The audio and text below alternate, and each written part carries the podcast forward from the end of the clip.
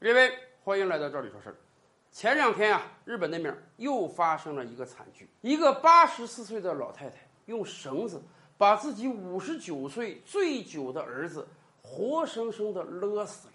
勒死之后，她从容不迫的打电话报警，说我把我的儿子杀掉了。一个七八十岁的老年人把自己四五十岁的儿子杀掉，这在日本已经屡见不鲜了。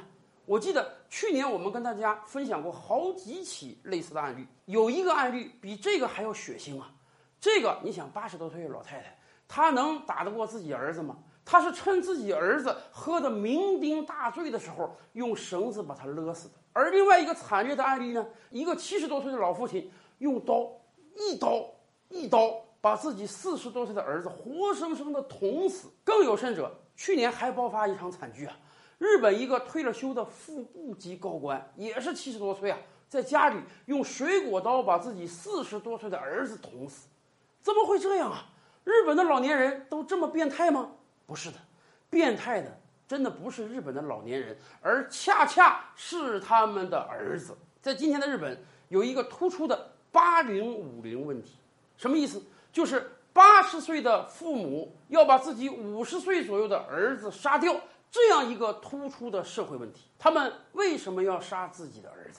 这可是养育多年的骨血呀！这些父母们一定也是迫于无奈的。有的父母觉得儿子常年在自己身边生活，自己有一天老去了，儿子恐怕连求生的本领都没有。有的父母觉得他们的儿子在过去几十年就像一个寄生虫一样。而且不但吃家里的、睡家里的，每天还要跟父母作对、吵架，甚至殴打、辱骂父母。还有的父母觉得他们的儿子已经成为社会的累赘，他们的儿子几次三番有反社会人格，他们真的担心自己的儿子会干出什么危害社会的事情来，所以一不做二不休，干脆自己上手为社会除害。为什么日本的八零五零问题这么严重？以往我们就讲过，因为日本有一种。特殊的群体存在啊，他们被称之为简居族。到目前为止啊，五十岁以上的简居族有大概四五十万人，五十岁以下的简居族数量更多，要远远超过一百万人。以前我们经常讲啊，日本有这个宅男文化啊，日本的很多男生，人家待在一个屋里，那就是自己一生了，吃零食、看漫画、打游戏、看电视剧、综艺节目，再暗恋几个小姐姐，这就是他们的一生了。是日本这个物质很发达，八九十年代的时候，那个收入特别高，所以宅男的父母们，都基本有一份比较稳定的工作，子女即便不上班，哎，我也绝对养得起。但问题是，二十多岁那叫宅男，养到五十岁那还叫宅男吗？您能想象一个人从二十岁毕业之后就不工作，天天就在家里待着，就在自己那样一个狭小的空间待着，待个二三十年，这个人的精神会异化到什么状态？就说这次疫情吧。我们从上到下是非常严格的隔离呀。有的人在家待个一两个月，都说：“哎，我这个夫妻关系都不好了，我这个亲子关系都不好了，我天天待在家里，我太烦了。”是的，我们中国人是喜欢热闹的民族啊，大说大笑，大吵大闹，我们喜欢跟身边人经常有接触。可日本还真不是这样。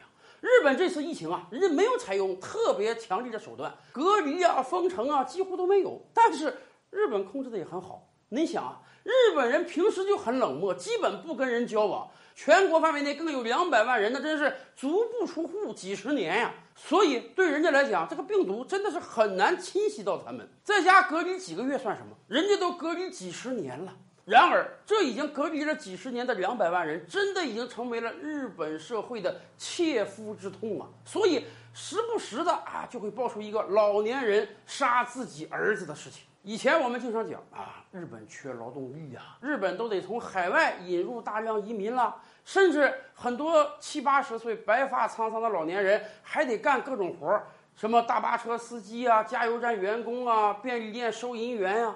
可是你想想，是不是每一个七八十岁白发苍苍还要出来工作的老年人，他的身后都有一个？常年待在家里三四十岁甚至四五十岁的简居族呢？